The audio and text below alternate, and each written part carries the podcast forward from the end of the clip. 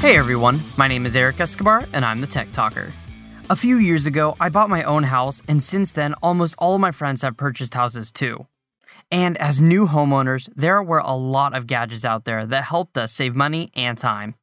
So this week, I'll be covering some of the best gadgets that I've put to the test, and I can recommend to all new homeowners out there. First up is the IR thermometer or infrared thermometer. This is a little tool that looks like a mini laser gun. All you do is point it at something, squeeze the trigger, and boom, it will give you a digital readout of the temperature. This is extremely useful if you're trying to make your home more energy efficient. You can walk around your house on a cold day and check the doors, windows, and skylights to see which objects are letting in the cold. You can also do this on a hot day to see what objects are letting out your cool air. I also like to use this on vents inside my house to see which have the warmest and coolest air coming out of them. This thermometer is less than $20 and can easily save you much more than that in a single month if you use it to make your house more energy efficient. Now, as always, I posted a link in the show notes of today's episode about this product and all the other ones that I'm mentioning. Next up is the Kill a Watt.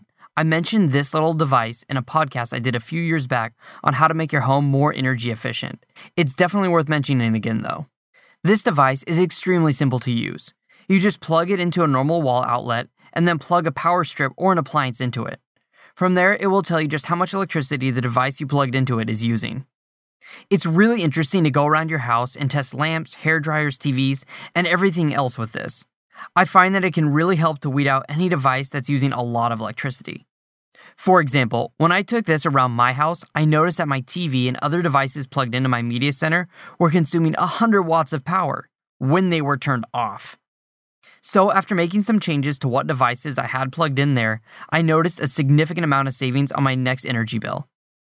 This is also super useful if you want to track the power consumption of an electric car, so you can see just how much it costs to charge it per mile.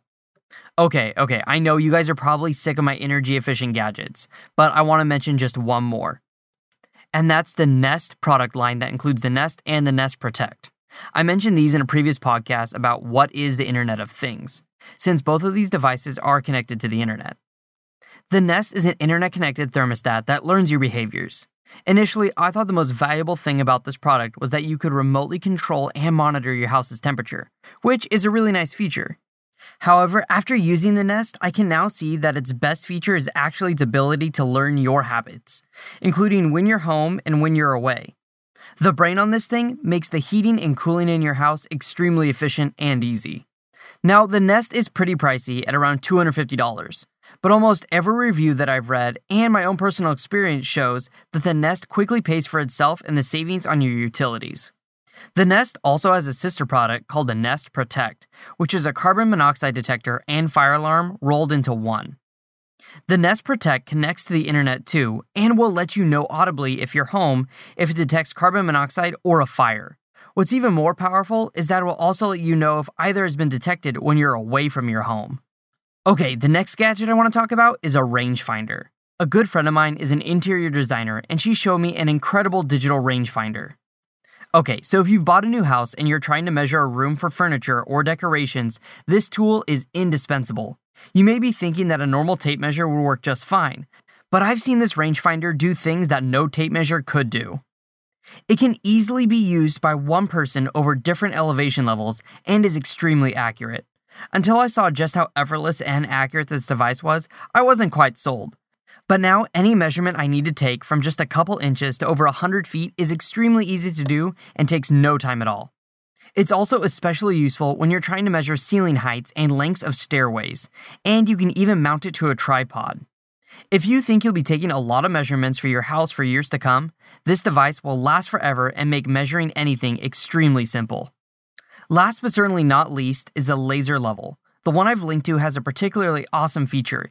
You can attach it to a tripod and use it to level everything in a room to the same height. It also comes with accessories that allow you to mount it to a wall. This device is definitely worth it if you're installing anything in your house or having any work done, from pouring cement, working on a fence, or just making sure all the picture frames in the hall are level. In my opinion, this device definitely answers the dreaded question Does this look level to you?